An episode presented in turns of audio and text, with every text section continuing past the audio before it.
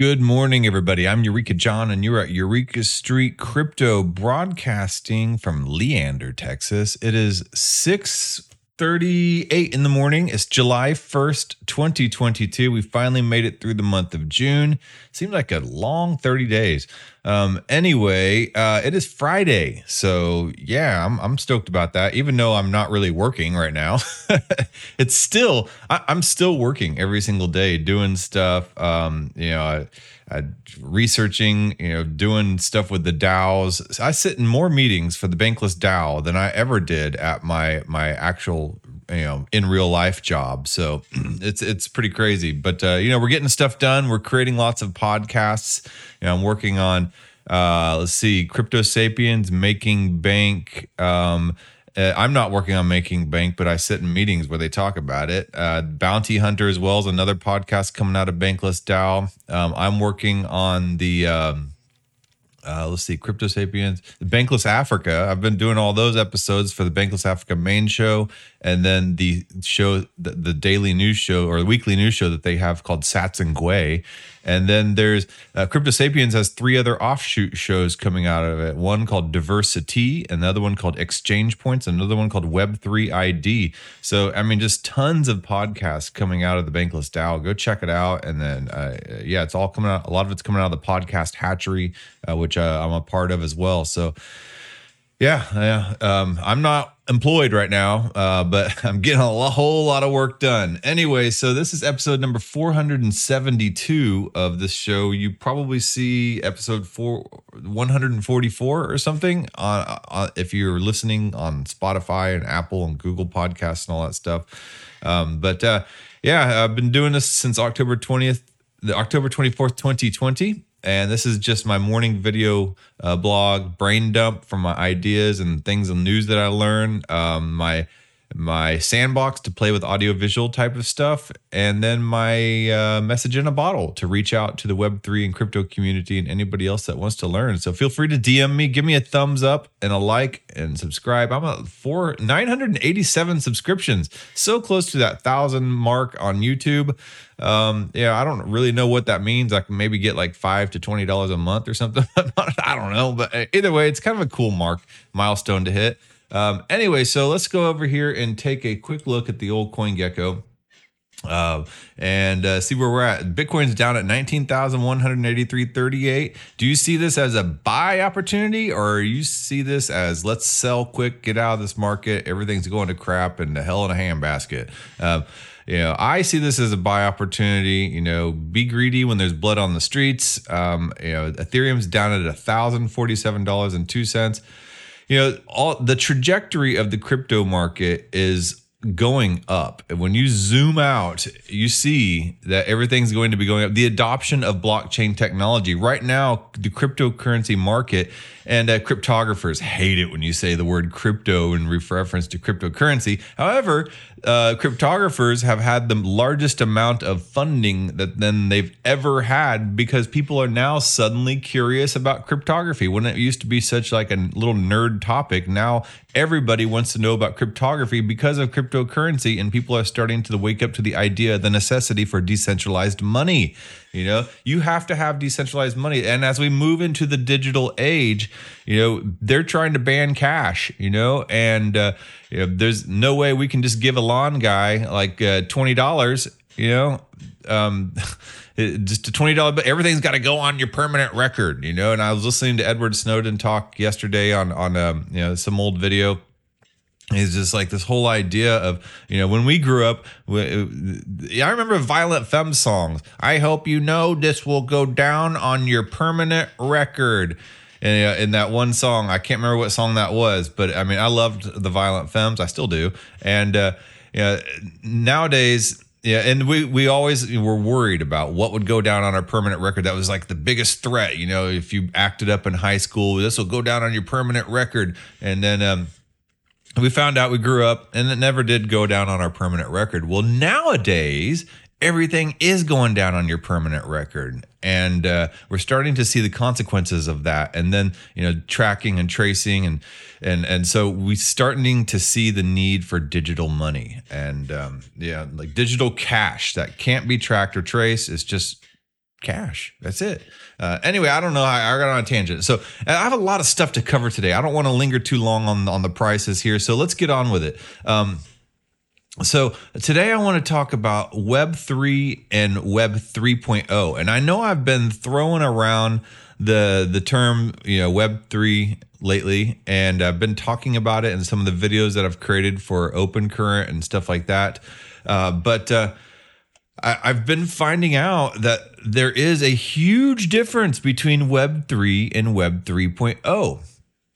Um, web 3.0 is what you would refer to as the semantic web. Um, and uh, it is this the, the meaningful link between um, facts on, on the internet that the machines can read, that the artificial intelligence would be able to read.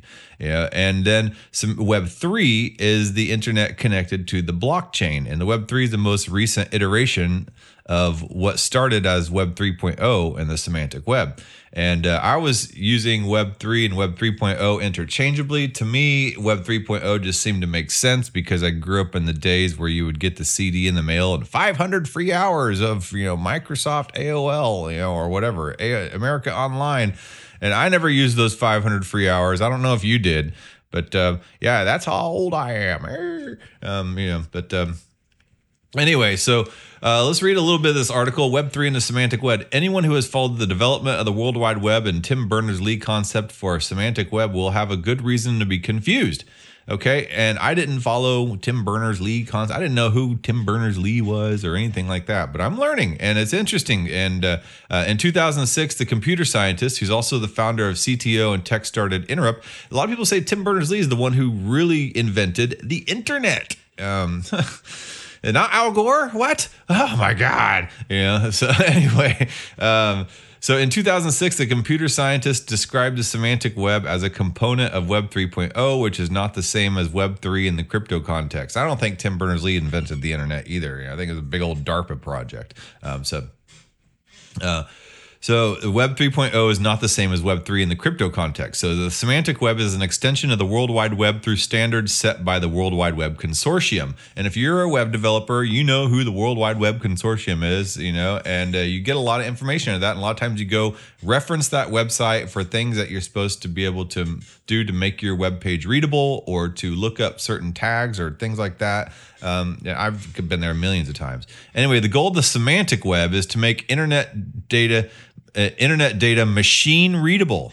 So machines could look at an, a web page and be able to see what's in those contents without having, you know, and, and yeah, okay. Anyway, this let me go on. This vision describes a web of linked data encompassing technologies to enable people to create data stores online, build vocabularies, and write rules for handling data. Um, the problem that in recent discussions about Web 3.0, the terminology has become interchangeable with the term Web 3 in the crypto context. And you hear about Web 3 all the time if you're in the crypto space, and it usually refers to probably somebody that may might have a .eth in the end of their Twitter handle. Um, it, it, it usually those websites are DApps. They, they connect you know to your MetaMask wallet.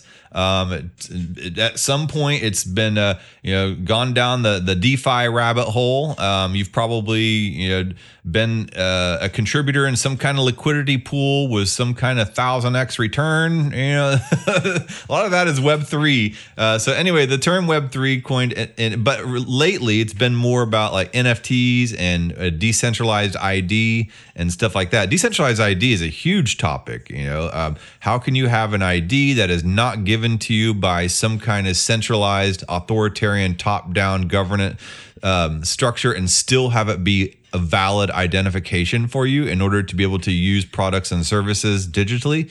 You know, that's that's basically in my definition, I think, what Web3 is. Uh, so, anyway, that term Web3, coined in 2014 by Polkadot founder and Ethereum co founder Gavin Wood, refers to a decentralized online ecosystem based on blockchain. And Gavin Wood also invented the, uh, um, the Substrate.io that I talked about a couple videos back. Um, and uh, he's one of the OG Ethereum founders that was in Zug, Switzerland. Um, I know, I know, I always pull this book up but this book is a wealth of information. The Infinite Machine, written by Camila Russo, and um, you know they all the original Ethereum founders were in a little house in Zug, Switzerland, and uh, that's where they they founded Ethereum. And and uh, Gavin Wood was right along there with them. Uh, anyway, so um, according to Lemuel Park. Uh, co-founder and CTO of Foster City, California-based software company BrightEdge, Web3 is simply the evolution of Web 3.0. So Web 3.0 kind of got caught and stuck in this like little quagmire of of just nerdiness that just bogged it down with XML. And I'll talk about all that here in a second. And in Web3, the semantic web just kind of just went nowhere. And it just kind of just disappeared for a while with all this Web2 data silos that have been built up with, you know, things like, you know, MySpace first and then Facebook and,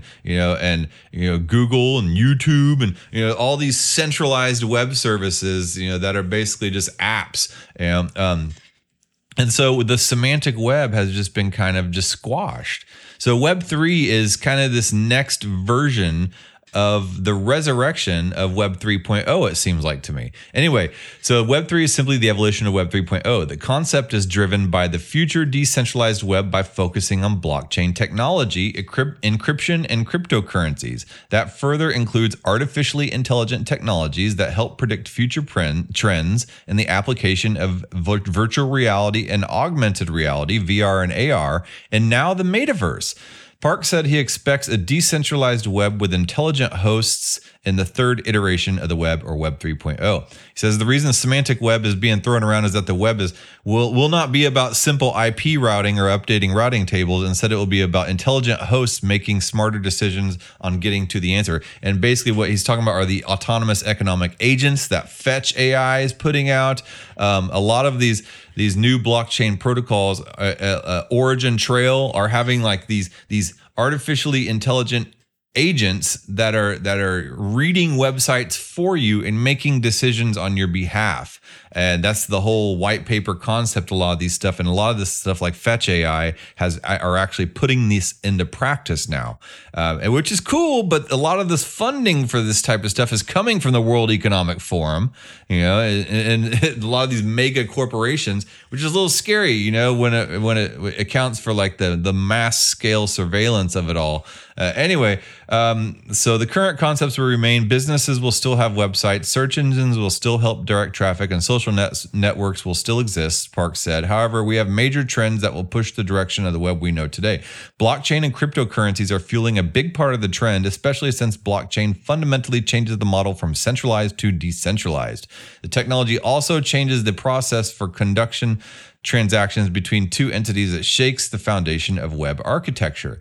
Um, so anyway, uh, yeah, the article goes on, um, and I, I will. I, I, think I will come back here. Um, actually, let's see here. I just want to just double check. As a result, okay, so they're talking about how it went to the the mobile device. Um, and how they had to to restructure the experience. You know, when West, when desktops and laptops ruled the world, screen sizes were larger and websites were free to work around a larger screen resolution. However, the push towards mobile over the past decade means websites are now optimized for a mobile first experience.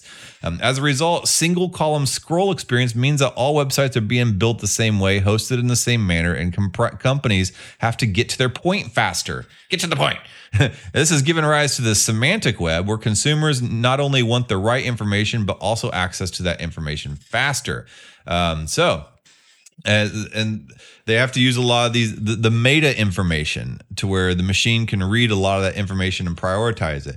Anyway so web 3 is a combination not web 3.0 okay so so the reason for the confusion lies with the evolution of the web itself. It moves from web 1.0 the static web pages to web 2.0 the web of collaboration and connection to, to web 3.0 the semantic web. So if you follow pro- the progression from 1.0 uh, to 2.0 it seems logical that web 3.0 would be next in the list right? Uh, but other than some diehard semantic web fans, the concept never achieved uh, mainstream popularity. So, for practical purposes, Web 3.0 is now meaningless. Today, Web 3 has taken the spotlight and is clearly associated with decentralized technology. Specifically, Web 3 is a combination of three things decentralization, community, and culture. And uh, decentralization is dominated by technologies such as blockchain, storage, and decentralized storage like uh, Filecoin, you know, uh, I, I, IPFS, and identity, you know, Web3 ID, and then community. DAOs are a big part of that.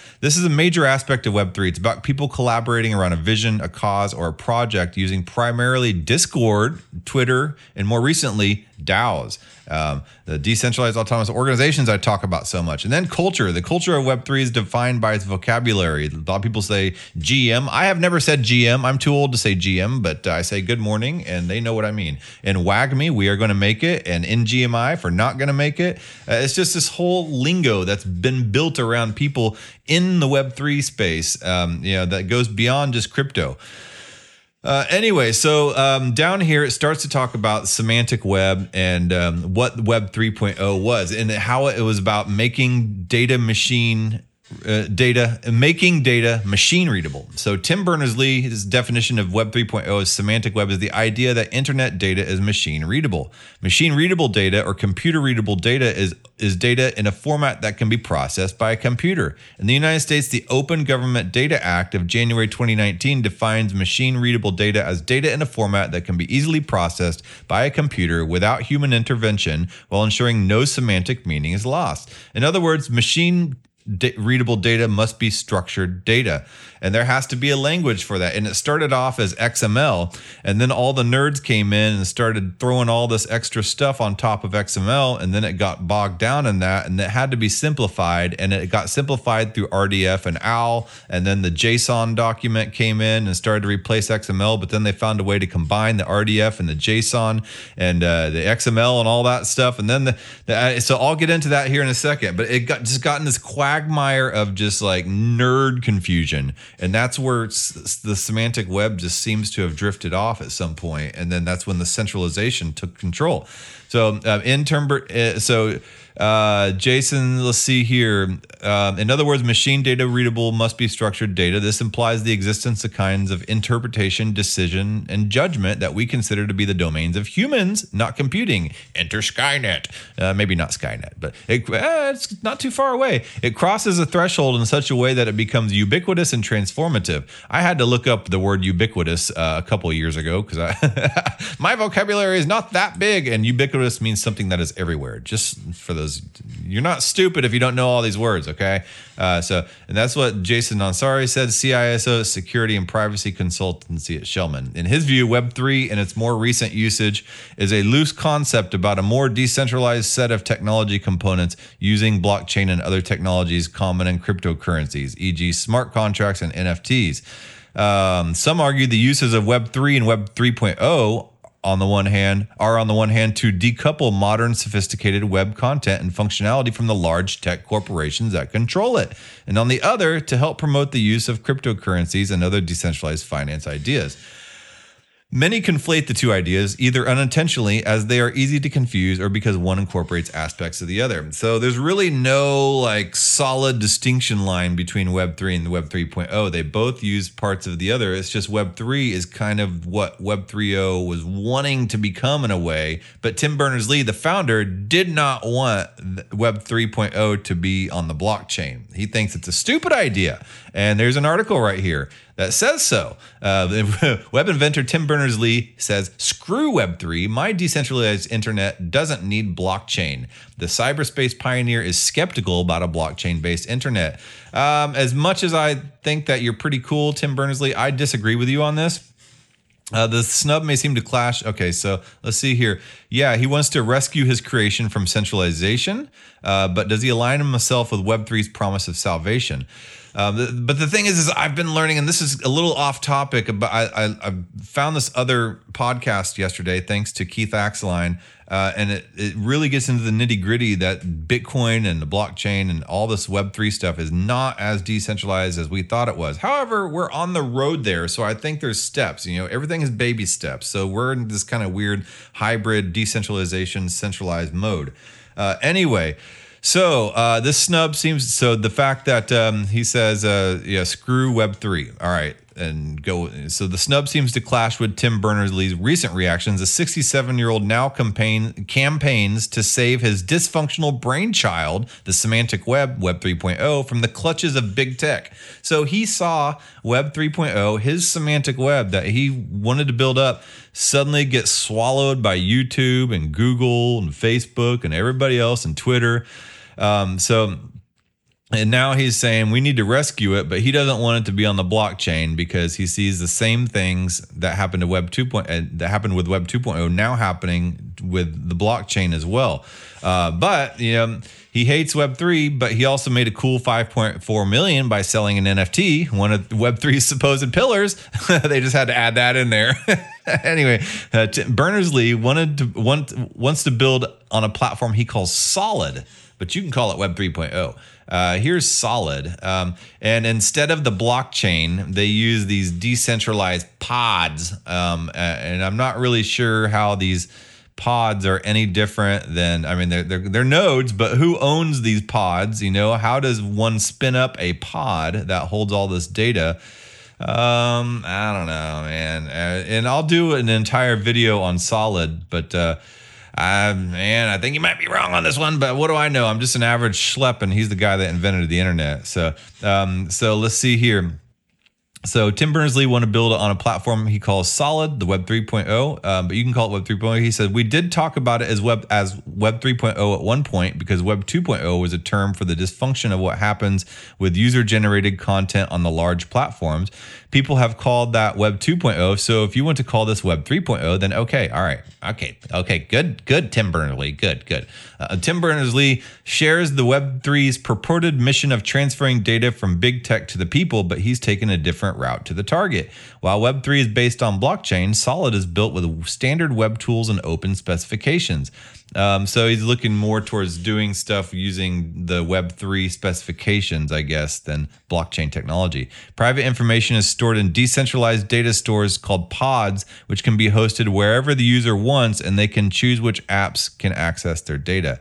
I don't know, man. It just doesn't sound decentralized to me. Um, Anyway, the approach aims to provide interoperability, speed, scalability, and privacy. When you try to build that stuff on the blockchain, it just doesn't work. And I've talked about that trifecta uh, speed, scalability, and uh, uh, uh, security. You know, and you can't have more of one without sacrificing the other two.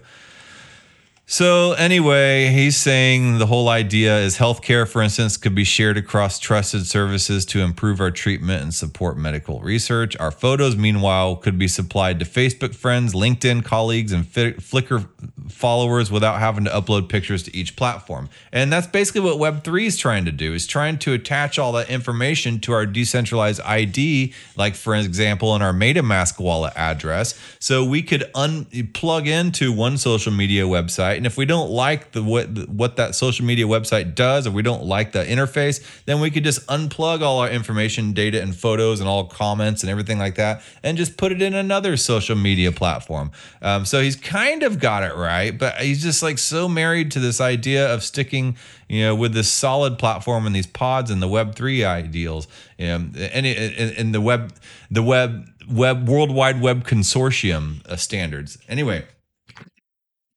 Uh, here's another article um, called Web3 could become a dystopian nightmare if flaws aren't fixed. Okay, so Tim Berners Lee wants to go one direction. Web3 is connected to the blockchain and is going to another direction. So Web3 could become a dystopian nightmare if flaws aren't fixed. This I agree with. Uh, Web3 is poised to change how the internet works a few years from now. However, there are flaws that must be addressed. Um, all right. So Web3 is the third generation of the internet. It's driven by a decentralized token based economy developed to give users and content creators greater control over their data. Um, and like I said, the data that would be associated with your MetaMask address, if at any point you you didn't want your you know data to be associated with that with that uh, crypto wallet address, you could just start a new crypto wallet address and move the data over there. Um, yeah, so there's no centralized authority giving you your ID, and all that is being worked on right now at the Web3 ID movement. Uh, so, but anyway, you would be owning your data, and it wouldn't be stored on servers like on Facebook or you know MySpace or anything like that. You know, uh, uh, and uh, you would be the owner of your data. So. Um, so let's see here. The, the concept, however, does have deep feature flaws. A new study has prized open loopholes in Web3 and exposed the challenges in making it a reality. Web3's early hype hovers around its ability to address some of the most critical questions confronting the internet today data privacy and ownership. However, Web3 has a long way to go before it can mature into a new technology with the capability, stability, and scale needed to disrupt the internet. Um, Web 3 and Web 3.0 are synonymous today, but this wasn't always true. In the mid 2000s, the phrase Web 3.0 was a huge originally in conjunction with Sim, Tim Berners Lee of the Semantic Web. Okay, and then Gavin Wood. All right, so Web3 promising a better online future, but containing dis- containing dystopian seeds. The new study from Forrester Research examines whether Web3 can keep its promises. Making Web3 a reality is challenging due to two factors. To begin with, today, uh, to, begin, to begin with, today's Web3 is governed by cryptocurrency and digital asset enthusiasts, such as NFTs, creating an uncontrolled atmosphere where scammers and fraudsters may sabotage even the best of intentions. And if you've followed my channel for the past week, you see that I've talked about nothing but freaking online exploits, hacks, scams, fraudsters. It's just rampant. So it's like the Wild West. It literally is, man. And you have to become a gunslinger and you have to know how to look out for all these scams in order to participate in this crypto market because it happens to the best of us. Yeah. So right now, the crypto is in a crazy unregulated space. Um, but it's like I said, it's like a telenovela. It's fun, it's drama, and that's why I keep coming back. Uh, second, numerous essential concepts promoted by Web3 advocates aren't feasible now, and they may never be. Uh, yeah, that's true. So let's take a look at a few major Web3 concepts and see how they match up. Decentralization is one of the major concepts. Uh, there's no universally accepted definition of decentralization. Uh, yesterday, I listened to a new podcast show. I'll be talking about it, and it really breaks down how undecentralized even Bitcoin is. Uh, however, there are two points that stand out. One, total decentralization, no single point of control whatsoever, is neither achievable nor ideal. And two, the decentralization theater, you know, that a lot of these these protocols go through when it's really only two people on a multi-sig wallet, Polygon. Uh, you know, uh, for instance, if centrally managed services like Infura and Alchemy were to cease operations, Ethereum activity would ground to a standstill. NFT marketplaces could decide unilaterally when and how to respond, and the control points and so called smart contracts would quickly become apparent when something goes wrong and someone steps in to stop the code.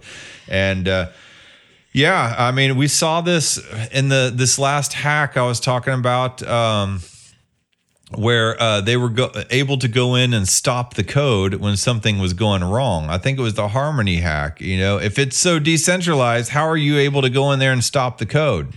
Hmm? Yeah. So, uh, anyway, yeah. So that is, the decentralization doesn't exist. It is a lot of it. Most, I'd say, ninety-five percent of it is decentralization theater right now at this point um, and a lot of people talking about it. You know, just like, yeah, yeah people talked a lot about communism until they tried to put it into practice. Then it turned into fascism, you know, so or socialism as well, you know. Then it turned into fascism, and uh, just same thing with decentralization. You know, it, people love the pie in the sky ideal of a decentralization uh, of decentralization, but when it comes to practice, you know, then suddenly you find like two people, you know, managing billions of dollars on a little multi-sig wallet. You know, so anyway, protocols and codes, they must be open and transparent. And I like Polygon. Don't get me wrong. I mean, I think they're trying to do some amazing stuff, but some things got to be fixed. That's the point of this article. Uh, so protocols and codes, they must be open and transparent. Having all code open for inspection sounds nice, but few individuals have the skills, spare, and uh, time and inclination to go through heaps of complicated code. Furthermore, putting all code on public blockchains expands the attack surface, and we can see from practically daily stories of Web3 breaches and exploits that code quality isn't increasing. There's a lot of people trying to learn Solidity and Rust and all these in C++ right now, and uh, and th- there's a lot of terrible programmers out there. You know, I mean, I'm not a programmer, you know, so I, am not going to judge you. You know, at least you're better than me. But, uh, you know, there's a lot of people who are amateur coders being put in positions of some pretty uh, staunch responsibility in charge of billions of dollars that don't understand the code. So it's also, uh, yeah. So, so we can see from practically daily stories of Web3 breaches and exploit that code quality isn't increasing. Um, it's also worth recalling that open and transparent programming has always performed vital functions on the internet. Think Apache and Linux, for example, but that hasn't stopped today's digital behemoths from concentrating power and making trillions. Okay, and then the next uh, uh, thing about um, Web3. So there's decentralization, protocols and codes, and apps and networks managed by the user. This principle is classified as a techno utopian desire. The majority of people will be uninterested in rule changes or contentious issues to show up and vote on them. Um, yeah. Uh, there is also a chance that entrenched interests will win out over the ecosystem as a whole. This isn't a hypothetical concern. We've seen it happen in a number of blockchain initiatives. And we understand from years of experience with online communities that community governance is difficult at the best of times. Adding a money component raises the risk of disaster. And like I've said before, and I've pulled this number out of my ass, but like only 10% of people in DAOs actually show up to vote on governance. You know, so, yeah. I don't know. So Web3 and blockchain experts argue that Web3's true decentralization principles do not function in reality. In an interview with Bloomberg, Dan Hughes, the creator of Web3 business uh, Radix DLT and a cryptographer who worked to build his version of blockchain technology, talked about Web3's technological obstacles and predicted it might take a decade for it to become popular. Um, well, it's popular, but I, I, would say I would argue the decade to become functional. so one of major one of the major obstacles to Web3's widespread adoption, according to Hughes, is that it may be too complicated or unsafe to use, uh, preventing many people from joining the bandwagon. And a lot of people don't know it. And MetaMask is kind of a hard thing to figure out for a lot of people to start out with. You know, know, it's. I mean, I have guys you know, in, in the company that I was working for that didn't know how to go up to the top of an address bar and type in www dot. Like they thought searching for a website was just opening the Google and using the search bar down there, you know. And so, like, literally, if that's the case, God forbid they try to learn like how to use a seed phrase and stuff like that in MetaMask and then change the RPC to use a different blockchain through MetaMask. I mean, you know, and then to describe to them the difference between a centralized exchange and the on ramp, you know, from fiat to crypto, you know, buying a stable coin uh, in crypto.com and then transferring that out to a decentralized wallet. You know, oh, all these concepts are just like, ugh. Yeah, so it's going to take a long time for Web3 to be adopted. Web3 innovations will take the internet into new realms and give rise to applications not previously thought possible. But Web 2.0 still has advantages in terms of scale, uh, customer service, and customer protection. Potential Web3 risks include last, lack of customer protections, new security threats, and a swing back to centralized control. So organizations will want to shore up governance and risk management before replacing 2.0 applications. Anyway, that's that article. And uh, I wanted to get back to this one, this article here. And I know I'm out of time. So, but what there's this great article called What Happened to the Semantic Web. And if you want to learn the history of how we started this this video today about what the difference between Web 3.0 and Web 3, it goes into the whole great promise of the semantic web that it would be readable not just by humans but also by machines. Pages on the web would be meaningful to software programs and they would have semantics allowing programs to interact with the web in the same way that people do. Programs could exchange data across the semantic web without having to be explicitly engineered to talk to each other. So take all this stuff and this decentralization points and the dystopia that I was talking about with Web3 and on the blockchain, and then the problem that people have onboarding to Web3 because they don't really know how to use a wallet. We'll take that and then add in AI, and then AI being able to do that for humans you know, in, in a semantic Web 3.0 way. Uh, and then using these autonomous economic agents in a truly decentralized manner. I mean, that, and then taking all that control away from the corporations of Web 2.0. I don't think the Web 2.0 corporations are going to let loose of all that control very easily. Um, and they are already combating against it. I think a lot of this crash in the crypto market currently today is a coordinated attack from a large, you know, from billionaire corporations, from bankers, you know, from uh, the, the, the government entities, you know, that yeah there's these anonymous shadowy people shorting these cryptos and these these platforms. So i think there's a big attack. I don't think that they want to give up that control but imagine if control was given you know in a decentralized way and then ai could help humans to onboard to web 3.0 now web 3 then that could be something worth talking about. Um, so uh, anyway, it goes down. Let's see here. Um, it just goes back more. The, the vision was that the semantic web would become a playground for intelligent, in quotes, agents. The agents would automate much of the work that the world had only just learned to do on the web. So these agents could help onboard people. You know, uh, of course, in the semantic web, we were promised this was going to be delivered. In the 2018, we have agents, in quotes, like Siri that help to do certain tasks for us. But Siri can only do what it can because engineers at Apple had manually hooked it up to a medley of web services, each capable of answering only a narrow category of questions. An important consequence is that without being large and important enough for Apple to care, you cannot advertise your services directly to Siri from your own website. So take like a physical therapist, for example, somebody with an independent practice. Um, they imagine that um, it, you'd be able to hang out their shingles on the web. Today we are stuck with giant, uh, I guess, hang out their shingles. Who, who says that? Uh, to, to be able to advertise their services on the web, you know, cement through the Web 3.0. Today we are stuck with giant centralized repositories of information. Uh, today's physical therapist must enter the information about their practice into Google or Yelp because those are the only services that the smartphone agents know how to use and the only one only ones human beings will be able to will bother to check. So the only way you can get your info out there is through these large centralized, you know, corporate behemoths. You know, uh, you can't do it in an independent way that would be picked up on Web th- with 3.0. So the function of Web 3.0 is you can code in to each of your web pages. You know, the the little bits back then it was XML and then, like I said later, it, it uh, you know it turned into RDF and OWL, you know, and uh, and then JSON documents got incorporated in there as this article goes down and describes all this history. Then it turns into linked data, and then um, you know from there, uh, a lot of this stuff became automated. Um, so yeah, uh, let's see here. And then it started becoming the knowledge graph, you know, and here's kind of a little visualization of what the knowledge graph is. And it's just instead of websites being linked to each other, it's data that is linked to each other. Um, so here's a good YouTube video um, called An Introduction to the Semantic Web. And I don't know who did this, just like some individual. But uh, let's see here. Before the web, there was just like footnotes, you know. And then I don't know if you've ever read any academic books, but uh, sometimes like you know more than half the page will be used um, in footnotes.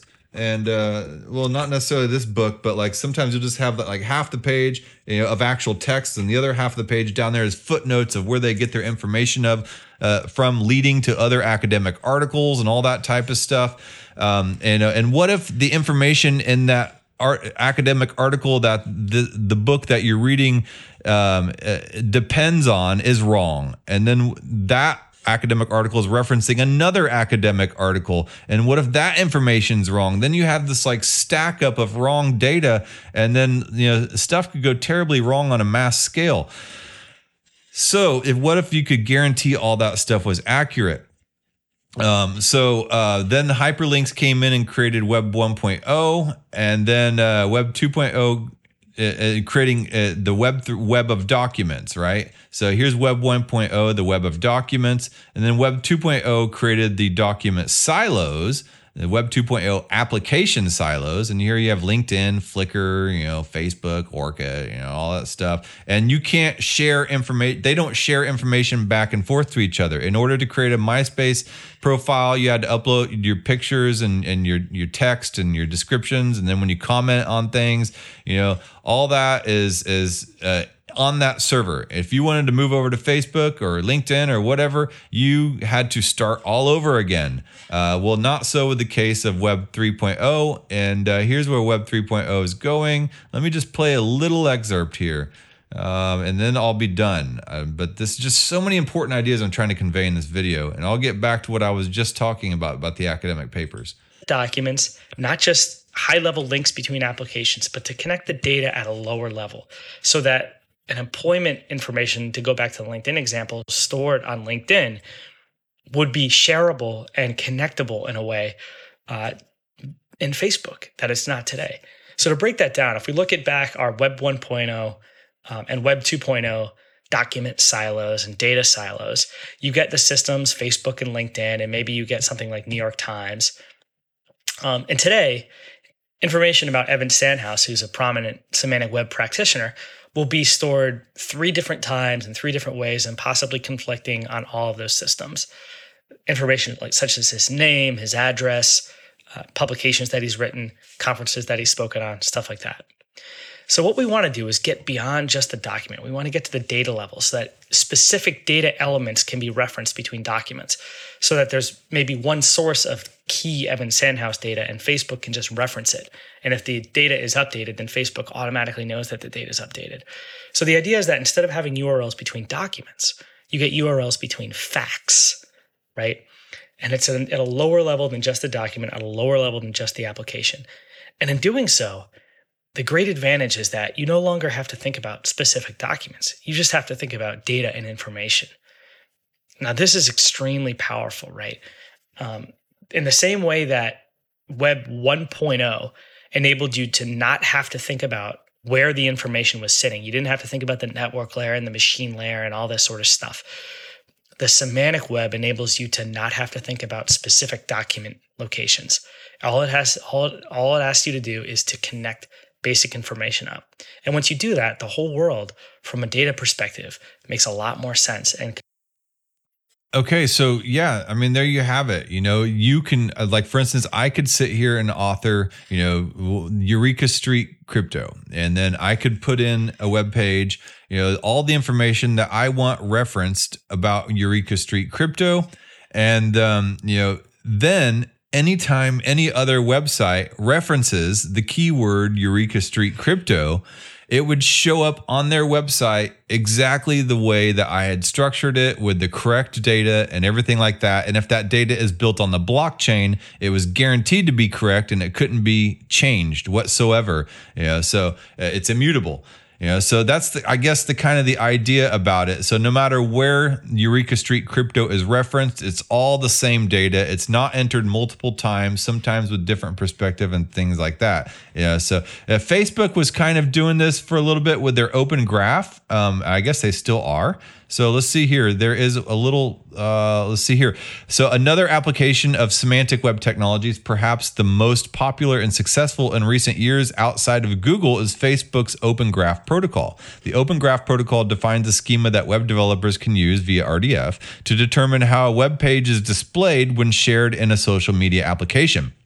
For example, a web developer working at New York Times might use Open Graph to specify the title and thumbnail that should appear when a New York Times article is shared in Facebook. Right? So, in one sense, this application of semantic web technologies is true to the semantic web's origins in research on metadata. metadata.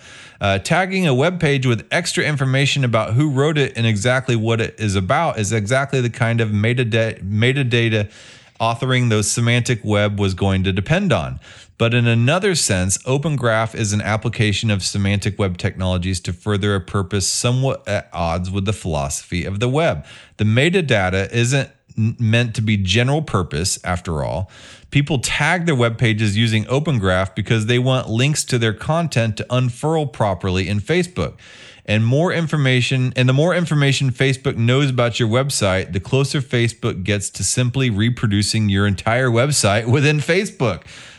kind of just sucking it in like the blob. This is our property now. You know, this is not your website. This is our website. You know, so um, so Facebook simply gets to, it comes closer to Facebook simply reproducing your website within Facebook, portending a future where the open web is a mythical land beyond Facebook's towering blue walls.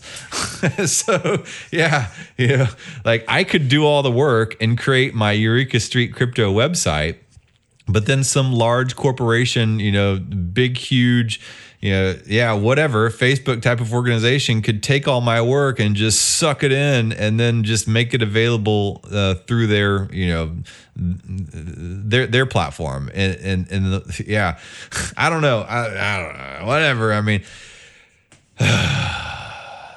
Anyway, so yeah, uh, this is a really interesting article. It just goes through the history of XML as well. I remember studying XML because I was using it, uh, it, it. I would I was creating a little photo slideshow, you know, of some photography type of stuff, and I would you know have all. So my web page would load all the photos in a little side document that was controlled by XML, and then the slideshow would just click down each XML piece. So everything loaded at once. It, anytime I wanted to, um, anytime anybody wanted to change the photo in the slideshow, it would not have to go back to the database, then back to my website. Everything was loaded and preloaded, and then this XML doc was directing it. Um, but the problem is, is people were using XML and HTML to uh, keyword stuff and uh, they yeah and basically trying to be number one on the list of google searches and all that stuff and ruined it for everybody you know? So uh, anyway i don't know. Um, yeah so here it is. Everyone would use a new set of standards to annotate their web pages with little bits of XML. These little bits of XML would have no effect on the presentation of the web page, but they could be read by software programs to divine meaning that otherwise would only be available to humans. The bits of XML were a way of expressing metadata about the web page. Um, so, um, web pages on the semantic web would be able to tell your browser who authored the page and perhaps even when that where that person went to school or where that person is currently employed. In theory, this information would allow semantic web web browsers to answer queries across a large collection of web pages. Um, in their article for Scientific American, Berners-Lee and his co-authors explain you could, for example, use the semantic web to look up a person you met at a conference whose name you only partially remember. Uh, then Cory Doctorow was the, you know, he's the bad guy. He's the critic. He says a world of exhaustible, reliable metadata would be wonderful, he argued, but such a world was a pipe dream founded on self-delusion, nerd hubris, and hysterically inflated market opportunities. And he called them SEMweb hucksters, uh, SEMweb hucksters. Yeah. So, um, So the, the the the essay titled "Metacrap" identified seven problems, along with the obvious fact that most web users were, were likely to provide either no metadata or at all, or else lots of misleading metadata to draw clicks, even if users were universally dil- diligent and well intentioned. In order for the metadata to be robust and reliable, users would all have to agree on a single representation for each important concept. And uh, the, the, the web had already seen people abusing the HTML meta tag um, introduced in HTML4 in an attempt to improve the visibility of their web pages and in search results. And that was back around 2004. Um, that's the keyword stuffing I was talking about. Um, then that's when, yeah, that's whenever semantic web started to die. You know, so anyway. Uh, I've gone on for 47 minutes, dude. This has been a long episode, and I've I've probably done a terrible job of explaining Web 3 and Web 3.0, but I'm trying. At least you probably at least you know that there's two different things, you know? so that's it's really what I want to try to convey, and I want all this to lead on to um, knowledge graphs what those are. And I want to talk about things like Origin Protocol. I want to better be able to explain Open Current and their use of knowledge graphs and artificial intelligence and uh, this and in Web 3.0 in a way to uh, create their own little communities as well. So there's a lot of stuff that all this is leading to. So I at least wanted to get this Web 3 versus Web 3.0 episode out of the way. All right, man. Um, so today's Friday. Enjoy your Friday. Um, I'm gonna get out and go do some running and just kind of get my mind off this stuff. All right, man. Um, you all have a good day, and I will talk to you maybe tomorrow. I don't know. We'll see if uh, on a Saturday I'm in the mood to do stuff like this. All right. Um, shoot me, give me a thumbs up, and leave me a comment or whatever. All right. Later.